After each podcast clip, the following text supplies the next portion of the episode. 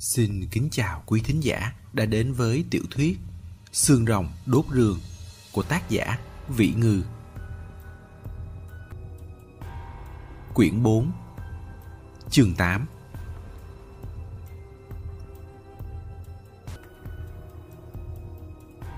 Đáng mừng là thế lửa đã qua giai đoạn dữ dội nhất.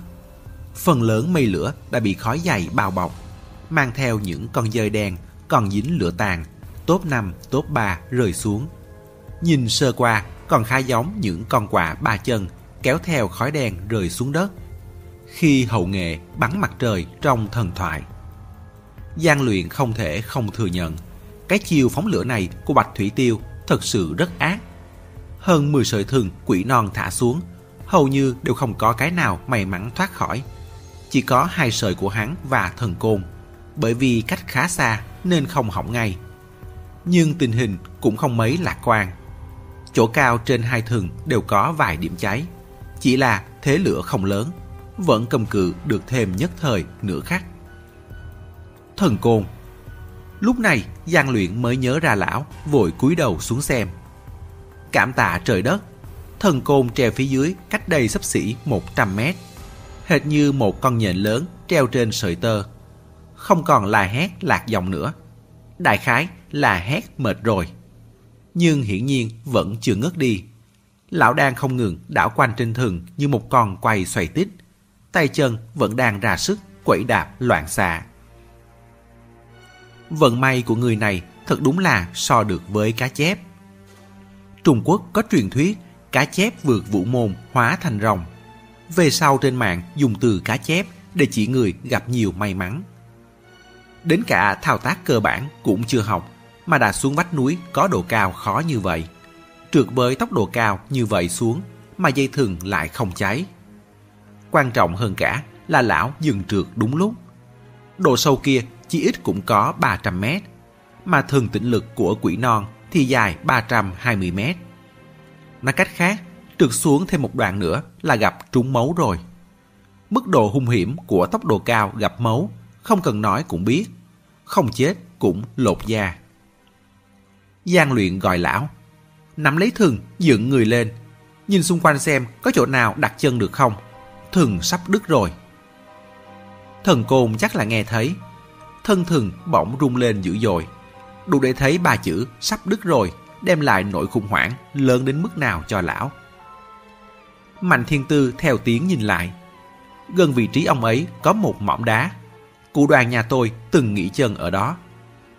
Giang luyện ừ một tiếng thân của chúng ta cũng quá sức rồi, không chịu được trọng lượng hai người.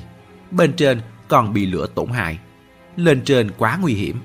Ngắn ngủi như vậy, Mạnh Kinh Tùng cũng không thể thả thân mới xuống được. Chỉ có thể cấp tốc hạ xuống thôi. Mạnh Thiên Tư ngước mắt nhìn hắn. Bỗng ý thức được điều gì.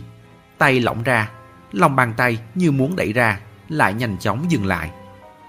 Giang luyện đã nhận thấy lặng lẽ dịch người ra sau. Đương nhiên hắn biết, tư thế này ám muội. Nhưng khi đó tình thế nguy cấp, dây của cô bị đứt, không có chỗ mượn lực. Hắn chỉ có thể ôm cô. Hiện giờ cũng không thể buông lỏng. Buông nhẹ ra thôi, cô cũng sẽ lập tức ngã xuống. Hắn giả bộ không phát hiện ra cái gì, cúi đầu ra hiệu với cô về phía đai an toàn nửa người và các loại trang bị trên thắt lưng. Cô có thể dùng khóa GO và móc cấp tóc buộc mình vào dây. Như vậy, hệ số an toàn sẽ cao hơn. Tôi cũng được rảnh tay. Mạnh thiên tư cũng giả vờ là tư thế này rất bình thường. Bản thân không để ý chút nào. Cô cúi đầu, nhanh chóng móc trang bị lại với nhau. Giang luyện trông thấy, sau tai đến cổ cô hơi ửng đỏ. Chết mất thôi, bầu không khí chìm vào im hơi lặng tiếng, rồi đột nhiên trở nên xấu hổ. Giang luyện hò khan một tiếng. Được rồi, không cần phải giả vờ đâu. Tôi biết cô đang nghĩ gì. Da đầu mạnh thiên tư khe khẽ tê dại. Ngón tay cuộn lại, bấm chặt vào kẽ hở của khóa cấp tóc, ngẩng đầu lên nhìn hắn. Hả? Cô nghĩ gì? Cô có nghĩ gì đâu. Đầu óc cô trống không mà. Giang luyện nói, cô muốn cảm ơn tôi chứ gì. Nhưng hai ngày nay bắt nạt tôi quen rồi nhất thời không thích ứng được biến đổi, ngại ngùng mất mặt. Không sao, không cần cảm ơn. Mạnh thiên tư phì cười. Đúng là nên cảm ơn hắn. Chỉ là nhất thời vẫn chưa tìm được thời cơ thích hợp. Bây giờ người ta nói cả ra rồi, mình mới vội vàng cảm ơn thì có vẻ không đủ thành tâm. Mạnh thiên tư ngẩng đầu nhìn bên trên dây thừng. Khói mù còn chưa tản đi. Mấy chỗ cháy trên thừng đã không bốc thành ngọn lửa nữa. Cô nhìn trái nhìn phải, nói với hắn. Anh xuống cũng nhanh thật. Giang luyện mỉm cười. Hắn đáp, không khoác lác với cô đâu. Nếu không phải ban nãy tôi bị điều khẩn cấp đi rửa bát, thì còn có thể tới nhanh hơn chút nữa cơ. Nói tới đây, hắn rướng người. Đi thôi, phải tranh thủ thời gian. Một sợi thừng treo hai người, trên thừng còn bị lửa đốt, không thể chịu được cử động lớn. Nói cách khác, tình huống rất nguy cấp. Chỉ hận không trượt luôn xuống, vẫn phải nhẫn nại chậm rãi xuống dưới. Tốc độ không thể nhanh thì lại càng không thể trì hoãn. Chậm một giây là nguy hiểm hơn một giây. Hắn vừa hạ thấp người đã lộ ra vách đá sau lưng. Mạnh thiên tư chợt thấy nơi hắn vừa dựa vào, thấm ướt từng vệt máu. Trên góc một chỗ nhọn nhô ra còn đậu một giọt máu. Trong lòng cô kinh hãi, vô thức nhìn sau lưng gian luyện. Nhưng vừa vặn hắn đang nghiêng người, nhìn không thấy. Chỉ có thể nhìn được hai dải vải rách nhúm máu bị mài thành sợi rũ xuống. Thân thể bắt đầu trượt xuống. Đây là tác dụng do cơ quan hạ xuống tạo nên. Giang luyện ngửa đầu, vẻ mặt tập trung. Một tay nắm thả thừng, tay còn lại chậm rãi khống chế cần phanh của cơ quan hạ xuống. Động tác nhìn thì chỉ như nắm thả nhẹ nhàng, nhưng thực chất rất thử thách cảm giác và kỹ năng của tay người. Không đủ kinh nghiệm, rất khó khống chế được. Môi mạnh thiên tư ngập ngừng. Bàn tay khống chế cơ quan hạ xuống của hắn hơi quá dị. Nhìn kỹ mới biết, làn da trong lòng bàn tay đã bị mài rách bươm. Máu từ từ chảy ra, có vài vệt rất nhỏ còn trượt tới cổ tay. Muốn nói gì đó, cổ họng lại như bị nghẹn. Cảm thấy nói gì cũng dư thừa. Cảm ơn thì quá hời hợt. Cô ngẩng đầu lên, lại một lần nữa nhìn về chỗ vách đá dính máu mới rồi. Đã xa cũng đã nhạt, giống như một vết chu sa tối màu thấm vào sắt đá.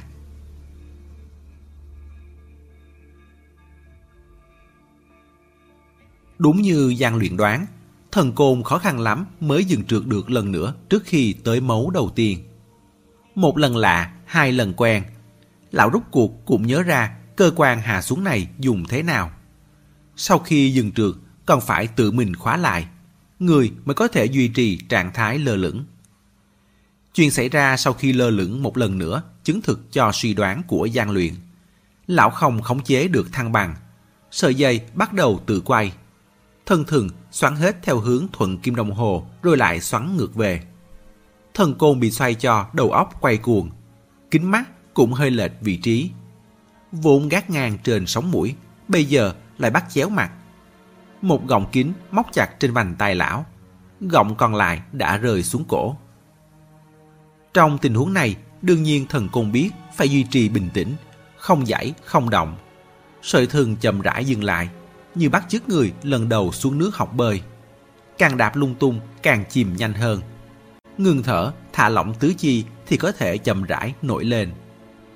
Sợ dĩ lão hết đạp lại bắt, quờ quạng không ngừng như quẩy nước vậy là có nguyên nhân. Ảnh A Huệ rời mất rồi.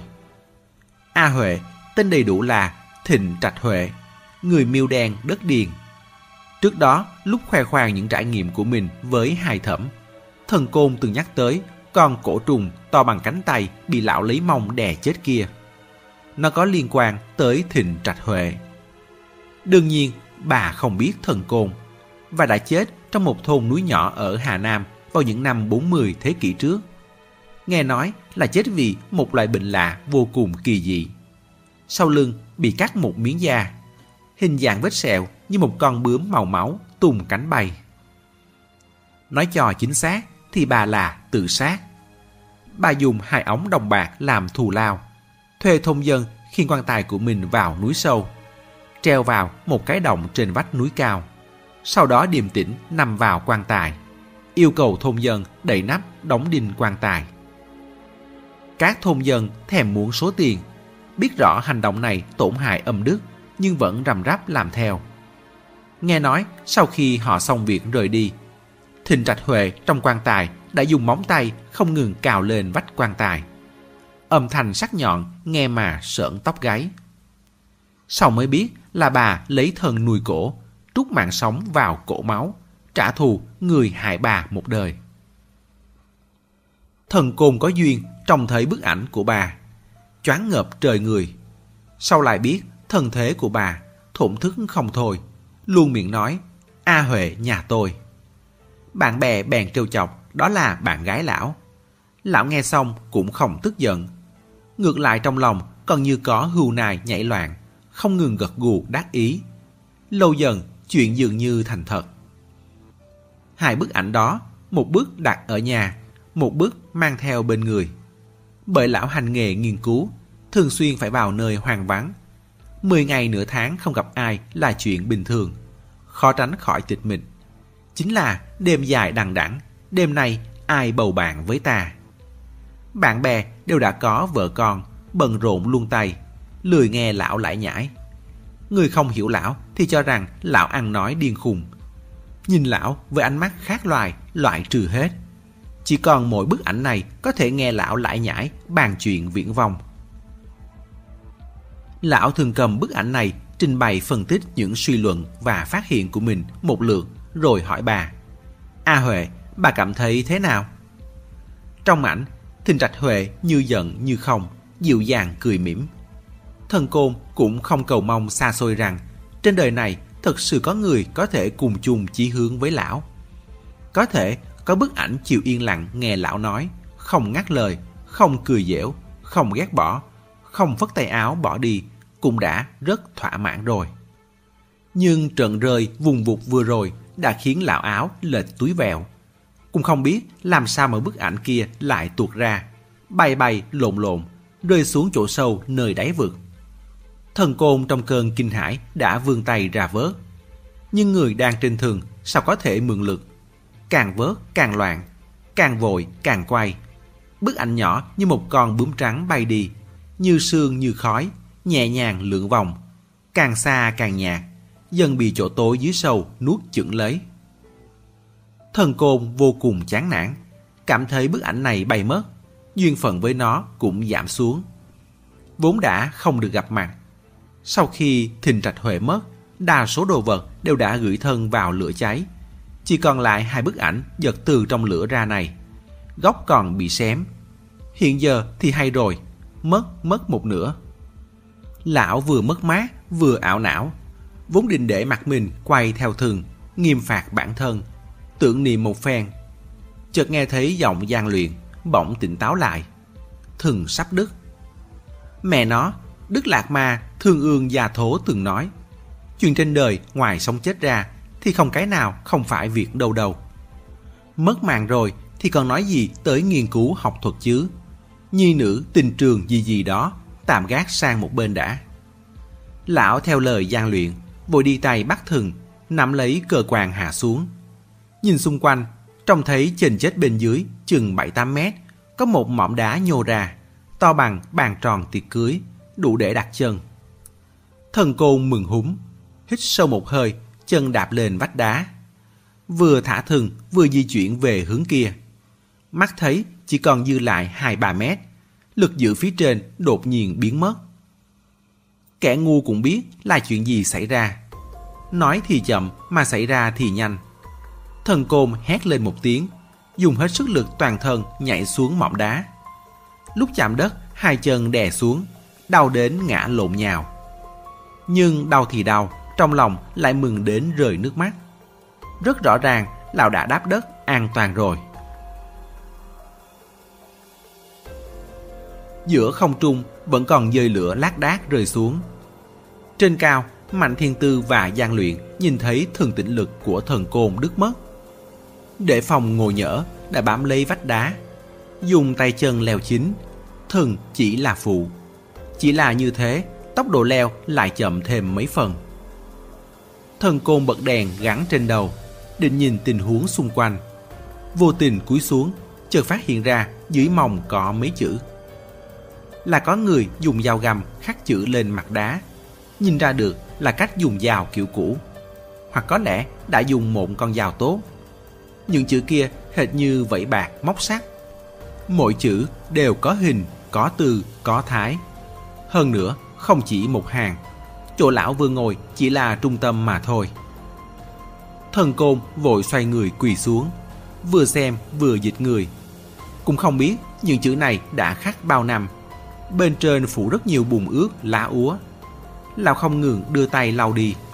Cuối cùng cũng nhìn được rõ ràng. Không phải thơ thì cũng là từ, như là rượu đến đồ say, thuận tay khắc xuống. Ta uống nửa bầu, dành quân ba ngụm. Vô duyên gặp gỡ, hữu duyên đối tủ. Sau cùng còn một hàng chữ nhỏ hơn, chắc là lạc khoảng tên người. Đoàn Văn Hy. Đoàn Văn Hy. Cái tên này quen quá. Nhớ ra rồi, lúc Mạnh Kinh Tùng giảng giải về hố trời này với lão, từ nhắc tới một đoạn về bà cố Đoàn Văn Hy. Hơn 80 năm trước đã xuống vách núi này. Thần Côn hừng phấn khó hiểu. Hơn 80 năm trước đó, xem ra hình như còn có rượu. Để ở đâu nhỉ? Lão vô thức nhìn xung quanh, nhanh chóng phát hiện ra, ở chỗ kề vách đá trên mỏm đá, vừa hay có một hố lõm không quá rõ ràng. Lộ ra một đoạn miệng hồ lô rất nhỏ bên ngoài. Lão dùng cả tay, cả chân bò qua, đào móc vật kia ra. Là một hồ lô đựng rượu rất tinh xảo. Không to lắm, vừa vặn nâng được trong lòng bàn tay. Ngang eo hồ lô còn buộc một dải lụa đỏ. Chỉ là niên đại đã cũ, dưới này lại ẩm thấp, dải lụa đã sớm mục nát. Giờ cao trong tay lắc lắc, bên trong thật sự có tiếng rượu đung đưa, chỉ là không nhiều lắm. Thần côn rất kinh ngạc. Hồ lô tuy có thể dùng làm đồ đựng rượu, song nó vốn là thực vật thân thảo trong thiên nhiên. Tính đóng kín cũng không quá cao. Dù để đựng rượu, chỉ sợ không đến mấy năm đã bị thấm ra ngoài rồi. Hơn 80 năm rượu này giữ được đến giờ bằng cách nào? Lão kéo đèn đầu xuống để có thể quan sát rõ ràng hơn hồ lô rượu này. Hiểu rồi, hồ lô này được chế tác rất tinh xảo. Bên trong là đất sét nung, chỉ có vỏ ngoài dùng keo dán sát hồ lô mà thôi. Miệng bầu nhét nút bần. Tuy từng mở ra, nhưng lúc đoàn văn hy đầy lại đã một lần nữa nhỏ sáp dán lại. Nhiệt độ nơi này ẩm thấp lạnh lẽo hơn bên ngoài rất nhiều, lại thiếu sáng. Dù là ngày hè nắng gắt, lớp sáp cũng không bị nóng chảy, bởi vậy mà giữ được đến nay. Thần côn nuốt nước bọt, tim thình thình đập dồn. Đoàn Văn Hy mời lão uống rượu kia. Lão nhất định là người thứ hai trong vòng 80 năm qua leo lên mỏm đá này sau đoàn Văn Hy. Đoàn Văn Hy nhất định cũng đoán không ra ai sẽ tới uống nửa bầu rượu còn dư lại này. Vậy nên bà mới nói, vô duyên gặp gỡ, hữu duyên đối tủ.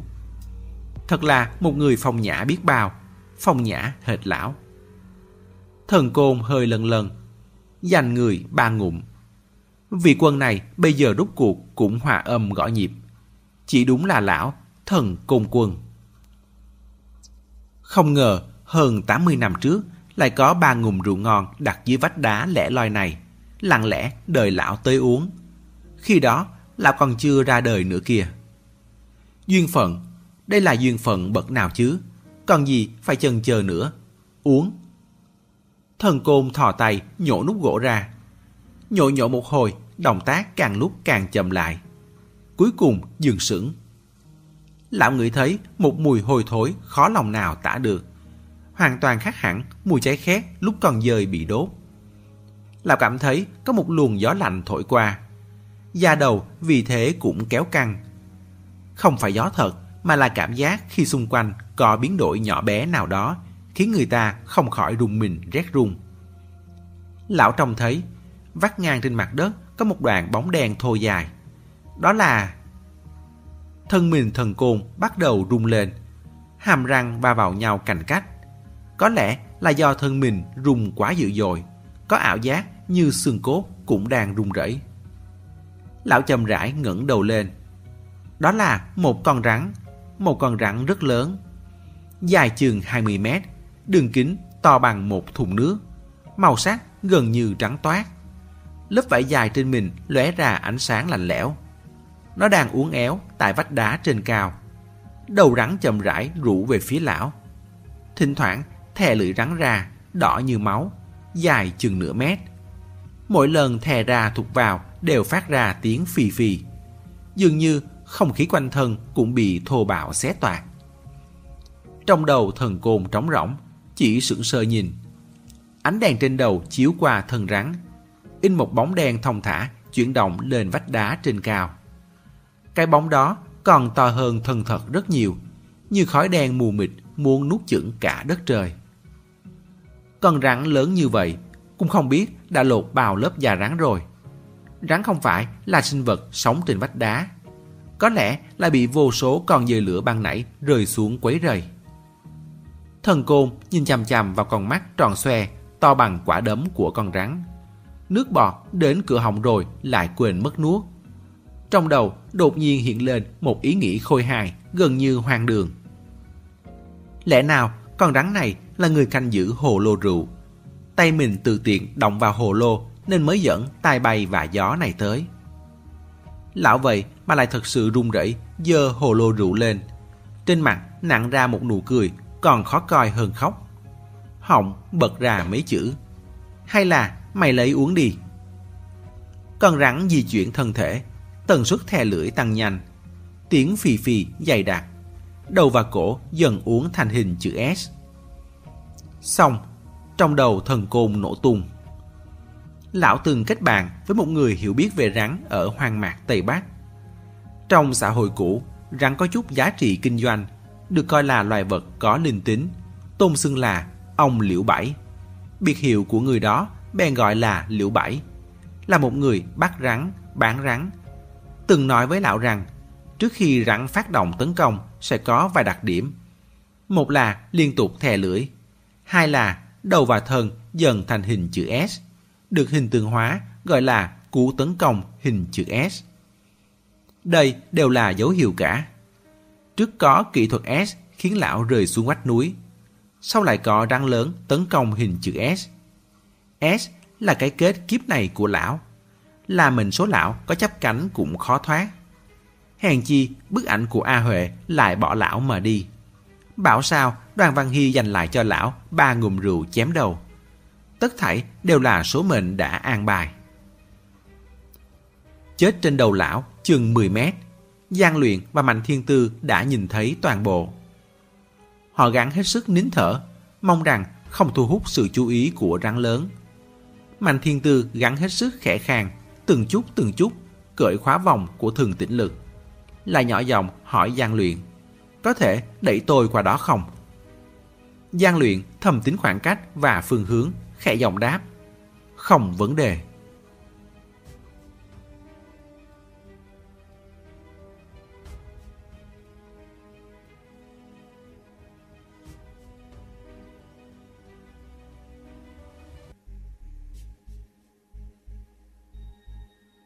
Chương 9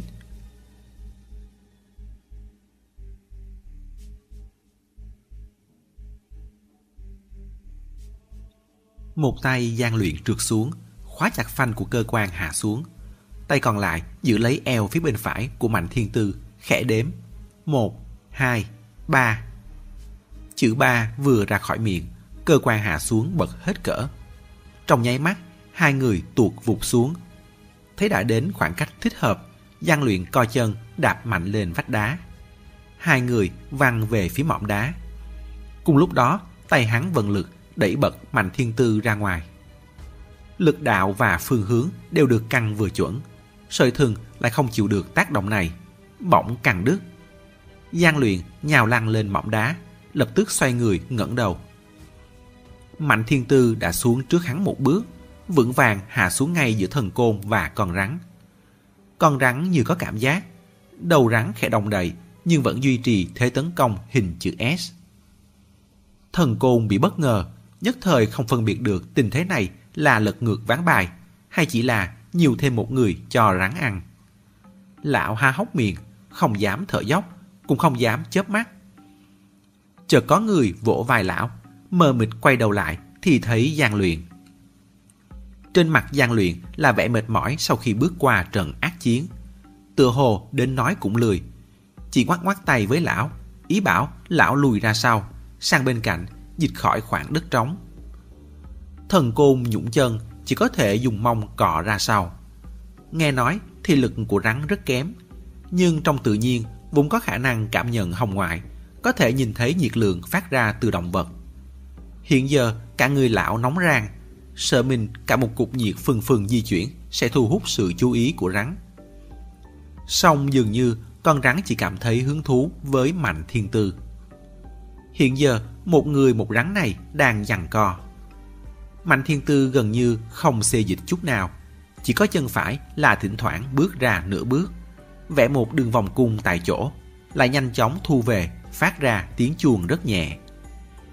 Tiếng chuông Thần côn rùng mình là có cảm xúc vô cùng phức tạp với tiếng chuông. Không thể nói rõ là ghét hay tò mò. Có người nói tiếng chuông là âm thanh duy nhất có thể xuyên thông hai giới âm dương, là tiếng nói của người chết.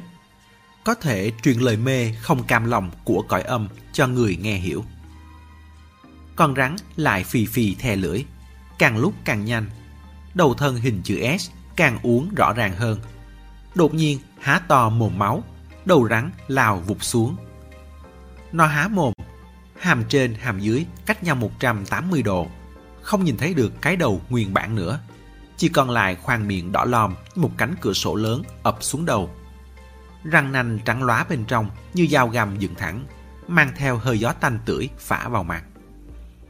Cổ họng thần côn không phát ra được tiếng nào. Cả người trên dưới không một cơ bắp nào là không căng xiết. Một tay theo bản năng nắm chặt lấy mắt cá chân gian luyện. Xong. Mạnh thiên tư sao đủ cho nó nhai. Thân mình cô thế kia, nuốt sống cũng không thành vấn đề. Ai ngờ, Mạnh thiên tư lại không những không né, mà ngược lại nhảy ra trước một bước. Khí thế tựa hồ còn hung dữ hơn con rắn. Thần côn không nhìn thấy mặt cô, nhưng có trực giác rằng cả người cô dù chỉ là một cọng tóc cũng đều tỏa ra sự hung hãn khiếp người. Cô ngửa mặt lên, chính diện nghênh đón cái miệng khổng lồ. Trong họng bật ra những tiếng gầm gừ trầm thấp mà đáng sợ. Âm thanh này vào tai người thì vẫn bình thường. Song thế tấn công của con rắn lại dừng sững lại. Thần côn cũng không biết có phải mình nhìn lầm rồi không. Cứ cảm thấy trong chớp mắt, vậy rắn dày đặc hơi cuộn lên. Miệng rắn đóng lại, tựa như mới rồi chỉ là một cái ngáp sảng khoái. Mạnh thiên tư giơ cao tay phải lên, năm ngón hợp lại như hình đầu rắn, xoay vòng trong không trung vạch thành bùa. Dạng bùa này có vẻ rất phức tạp. Ban đầu, thần côn còn có thể thử tưởng tượng ra đường nét thế tay cô vẽ ra. Càng về sau, đầu óc càng rối tung, hoàn toàn không nghĩ rõ được nữa. Cái đầu như quả cân của con rắn, ban đầu còn hơi lắc lư theo động tác tay cô. Sau đó lại như bị giữ yên, hồi lâu không nhúc nhích. Sau cùng, tay Mạnh Thiên Tư cũng dừng lại. Dừng một vài giây, rồi trong miệng cô huýt một tiếng sáo, tay vùng sang bên hông nói, đi. Thân rắn nhanh chóng dán sát lên vách đá phía trên, trường đi thẳng. Thành thế rất nặng, làm rất nhiều viên đá nhỏ rào rào rơi xuống, gõ lên mũ bảo hiểm của Giang Luyện và thần côn đang đứng gần vách đá. Giang Luyện yên lặng, đợi cơn mưa đá này dừng lại, rồi mới giơ tay lên chỉnh lại cái mũ bảo hiểm bị gõ lệch sang một bên. Thần côn vẫn chưa thể tỉnh táo lại khỏi cơn hồi hộp. Miệng không ngừng lẩm bẩm, cũng không biết là đang hỏi ai. Đi, đi rồi. Mạnh thiên tư không đáp.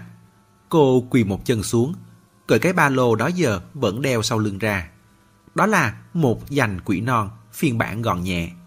Bên trong có đủ mọi thứ từ các công cụ cần thiết đến thuốc thang cấp cứu, thanh protein lót dạ, thậm chí còn có một chai nước nhỏ.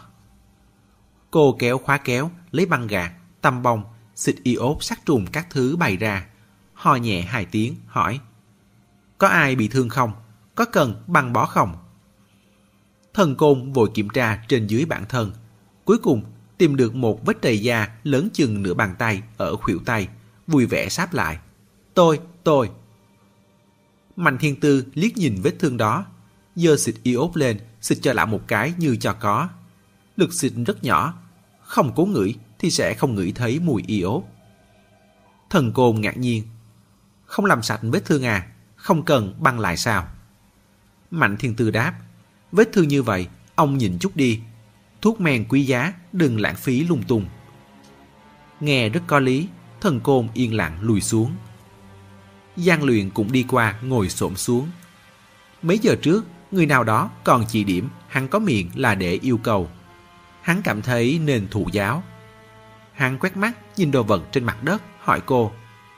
Cô xem, tôi có thể tiết kiệm dùng gì đó không? Mạnh thiên tư không nhìn hắn. Cô cúi đầu sắn tay áo nói. Xoay người đi. Giang luyện ngoan ngoãn xoay người, ngồi xuống bên mép mỏm đá. Đằng sau vọng lại tiếng thần côn, hít mạnh một hơi lạnh. Giang luyện lại không cảm thấy đau. Có lẽ là sau lưng tê dại rồi. Trước mắt là bóng tối đèn kịch, chỗ nồng, chỗ đậm. Trên vách đá có đủ các loại bóng cây hình dạng khác nhau. Có khi còn có cây thuốc bắc hiếm thấy gì đó. Trên đỉnh vách quá nữa là nháo nhào lên rồi. Nhưng chỗ này quá sâu, âm thanh không vọng tới được. cúi đầu nhìn, cách đó xa xa có ánh sáng yếu ớt. Có lẽ là một con dây lửa nào đó rơi xuống, bắt lửa lên một thân cây hoặc một lùm cỏ. Nhưng nơi này cách đáy vách còn quá xa. Bởi vậy nên ngọn lửa hừng hực này nhìn ở đây chỉ như một chấm lửa nhỏ xa xôi nhấp nháy, lung lay qua lại trong bóng tối. Dậy không thoát, đi không xong. Mạnh Kinh Tùng hẳn sẽ nhanh chóng sắp xếp nghĩ cách cứu viện chứ. Nhưng mọi điểm cố định thần tĩnh lực đều đã hỏng rồi. Điều động một lần nữa cần không ít thời gian. Hơn nữa, cáo bày là một vấn đề lớn. Còn cả Bạch Thủy Tiêu nữa. Con ả đó, sao lại xuất hiện ở một động dơi kỳ dị như vậy trong vách núi chứ? Lạc động. Lạc động. Chẳng lẽ đó chính là cái động nơi động thần trú ngụ? Sao cô ta lại lạc được vào đó? Bên người còn ẩn giấu quá nhiều nguy hiểm tối tăm không rõ. Lại có rất nhiều việc phải giải quyết cấp bách. Nhưng trong những suy nghĩ lung tung rối mù này, lại có mấy chữ mạnh mẽ đâm xuyên vào. Cô cũng biết. Hắn không nói với cô bị thương ở đâu. Cô cũng không ngẩng đầu nhìn, chỉ nói xoay người đi. Cô cũng biết. Biết từ lúc nào? Giang luyện hơi cụp mắt, bốn phía yên lặng như tờ. Chỉ còn lại tiếng thở lúc nhanh lúc chậm và tiếng dao kéo khẽ vang. Công đoạn làm sạch vết thương đã bắt đầu được tiến hành. Trên lưng truyền đến những cơn đau nhẹ nhẹ như một đống dây dợ rối tung. Giang luyện xích xoa, đau đến nhè răng trợn mắt. Nhưng giữa đuôi mắt khóe mi nhăn nhỏ vì đau xót này, vẫn lặng lẽ nhang lên chút nét cười không giấu kỹ. Khiến vách đá, khiến cây cỏ hiu quạnh, không biết đã bám trên vách bao nhiêu năm. Khiến những con côn trùng lắc nhắc, sống trong khe cây kẻ đá, phải ngoảnh lại nhìn. Mạnh thiên tư vẫn không lên tiếng. Lớp áo sau lưng gian luyện quả thực đã bị mài rách bươm. Nhưng cũng may là có lớp vải này, nếu không lưng hắn chẳng biết sẽ ra sao nữa. Phần lớn là trầy da, có rất nhiều những điểm bật máu và dịch thể lấm chấm chảy ra. Nhất định là rất đau. Có điều, khả năng tái tạo của tế bào biểu bì rất mạnh. Miễn là không bị nhiễm trùng thì sẽ khép lại rất nhanh. Tuy nhiên, có với rách toát do bị đá nhọn rạch cắt ngang lưng, rất sâu, cắt thẳng vào da thịt. Thậm chí còn có thể nhìn thấy lớp mồ mỡ vàng vàng. Hơn nữa, chảy không ít máu. Vết thương đó quả thực nhìn mà giật mình, khiến lòng cô khó chịu. Chỉ có thể cố gắng cho động tác thật nhẹ nhàng, là nhẹ nhàng hơn chút nữa. Giang luyện không kêu đau, nhưng bắp thịt hắn thì không ngừng cò rúm lại theo bản năng. Điều này còn khiến người ta lo lắng hơn cả kêu đau. Thần cô ở bên cạnh cứ lúc kinh lúc hải mà hít mạnh xèo xèo suốt, làm như đi lòng tiếng vậy. Mạnh thiên tư rất không vừa mắt lão. Có phải ông bị đau đâu, ông thở gấp ở đây làm gì? Làm sạch vết thương xong, cô định dùng keo cường lực y tế dán vết thương lại. Thần côn đại khái đã chậm rãi lại sức. Chợt nhớ tới con rắn kia, hỏi cô. Cô Mạnh, cô làm gì con rắn vậy? Nó cứ đi thế à? Mạnh Thiên Tư lạnh lùng đáp. Kỹ năng chuyên nghiệp. Đoạn đối đáp này nhắc nhở gian luyện. Hắn hỏi, ban nãy là tránh thú núi à? Thoạt đầu, Mạnh Thiên Tư không nói gì là bởi không muốn làm phiền hắn. Hiện giờ lại đổi ý. Cảm thấy kéo hắn nói chuyện cũng tốt, phân tán đi phần nào sự chú ý. Đau đớn cũng có thể giảm bớt đôi chút. Cô tỉ mỉ giải thích sự khác nhau giữa mấy loại hoa văn bùa này. Động thú núi là dẫn thú núi qua đường, rào rạc ra khỏi tổ, sông ngang, đâm dọc. Loại bùa này nếu không phải trường hợp quan trọng, khẩn cấp thì chúng tôi sẽ không dùng đến bởi thành thế quá lớn. Qua hai thẩm, thần côn đã được nghe kể về hành động động thú núi vĩ đại của Mạnh Thiên Tư trước đó. Lão phát biểu ý kiến. Cái này rất phù hợp khi hai quân liều chết giao tranh.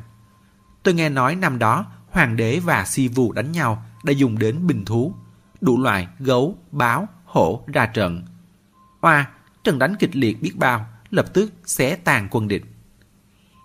Không ai tiếp lời lão. Mạnh Thiên Tư nói tiếp, tránh thú núi là làm thú núi tránh đi. Tôi cần sân bãi rộng bao nhiêu, anh phải dời cho tôi bấy nhiêu. Hoặc anh có thể ở gần đó, nhưng thấy tôi thì phải đi đường vòng, giữ một khoảng cách. Đừng gây trở ngại tới tôi. Lúc tôi mới xuống vách chính là tránh thú núi. Xua đuổi cáo bay dọc đường.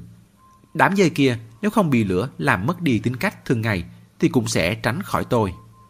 Có điều đáng tiếc mới tránh được một đoạn ngắn đã xảy ra chuyện rồi. Giang luyện trầm ngâm. Phục thì sao? Ý là thuần phục đó hả? Mạnh thiên tư gật đầu. Gần vậy, trong thiên quỷ non của khuất nguyên có viết rằng quỷ non xe tân di dùng báo đỏ kéo cờ ngọc quế dắt chồn hoa theo báo đỏ và chồn hoa đều là thu phục thuần hóa đi theo trái phải quỷ non trong thời gian dài có điều đó cũng là vào thời cổ khi còn sống trong rừng núi mới có thể làm vậy hiện giờ đều đã chuyển vào thành thị rồi. Làm việc tất nhiên là phải khiêm tốn. Thần cô ngạc nhiên, vậy cô thu phục nó rồi, sao nó vẫn đi? Mạnh thiên từ liếc lão, không phải là đi, là tôi xài nó làm việc. Nó sẽ liên tục bò khắp vùng này. Nếu xuất hiện người nào không rõ lai lịch, chẳng hạn như Bạch Thủy Tiêu, thì cũng đừng trách rắn không nhận người. Thần côn rất chi là thắng phục. Thế nên con rắn lớn kia khi trước còn định nuốt lão, giờ đã bỏ gian tà theo chính nghĩa, trở thành một hệ thống phòng chắn an toàn à. Có một con to như vậy canh chừng, thật đúng là chẳng phải sợ bố con thằng nào. Mạnh thiên tư cũng hơi thổn thức. Người thường vào núi, dài chừng nhất là sói hoang mạnh thú. Nhưng điều này lại chẳng là gì với quỷ non. Còn như vách đá hiểm trở, núi cao nước độc, thì trước nay cũng không thành vấn đề. Ở trong núi rừng, địch thủ lớn nhất của họ lại chính là người. Xưa giờ, cô vẫn luôn không thích giao tiếp với người. Ai mà biết được dưới lớp da người bao bọc thứ xương tủy gì, cất giấu thứ lòng dạ gì chứ.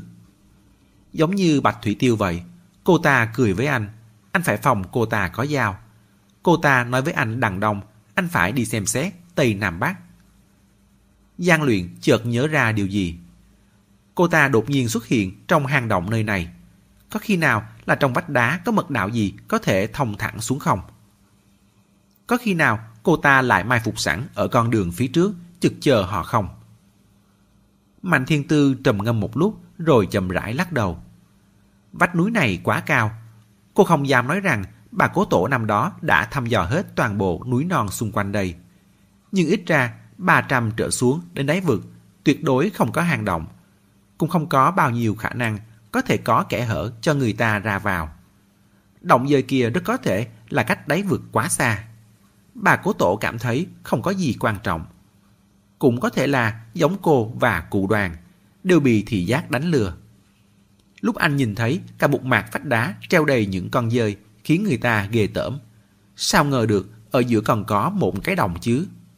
Hơn nữa, dơi dùng chỗ này vừa bẩn vừa thối còn có virus. Ai muốn lại gần chúng nó chứ? Giải thích quá rườm rà, cô hàm hồ đáp.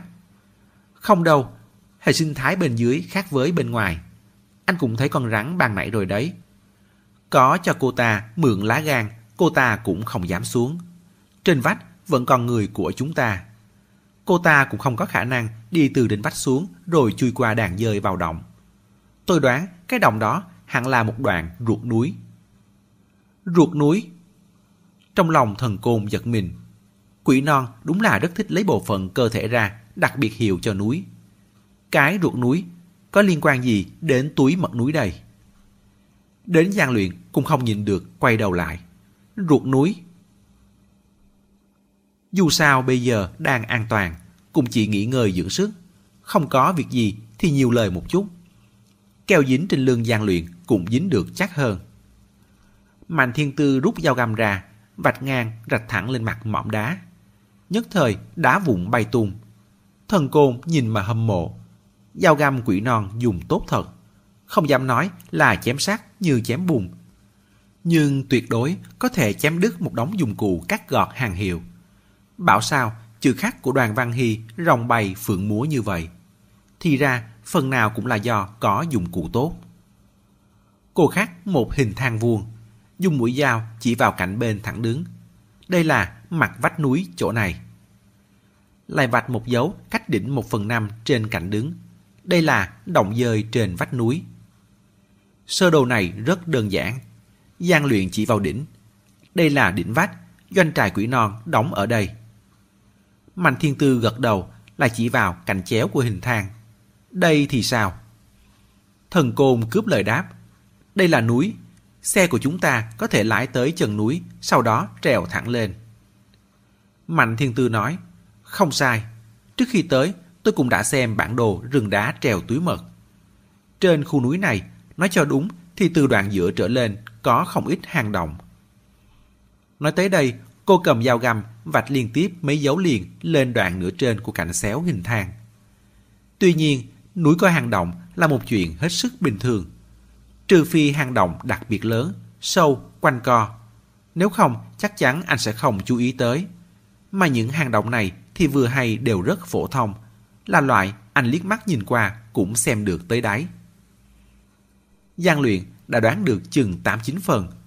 Hắn nhận lấy dao găm trong tay Mạnh Thiên Tư, kéo từ một dấu vạch trên cành chéo ra một đường xiên xiên vèo vèo, thông thẳng tới dấu vạch biểu trưng cho động dơi.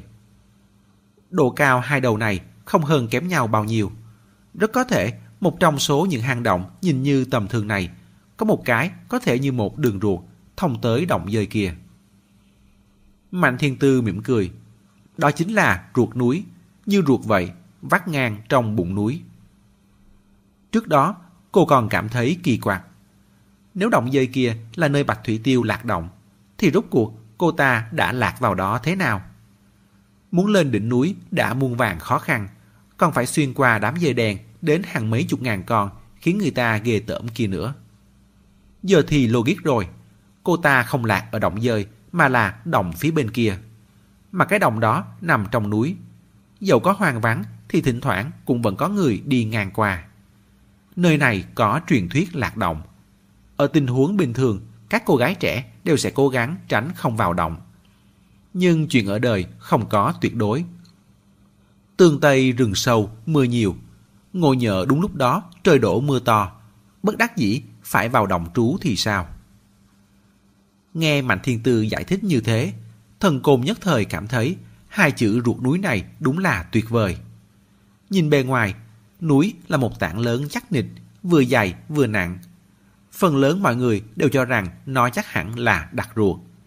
Nhưng nếu không phải thì sao? Nếu nó rỗng ruột thì sao? Nếu trong bụng nó cũng có ruột còng chính khúc thì sao?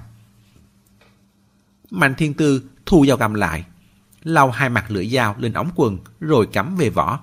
Lại bảo Giang luyện. Tay nữa, chia ra.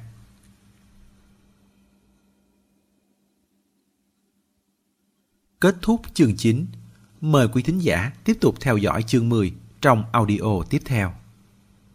Để ủng hộ kênh, quý vị có thể để lại bình luận cũng như chia sẻ hoặc có thể ủng hộ tài chính trực tiếp về các địa chỉ đã được ghi ở phần mô tả.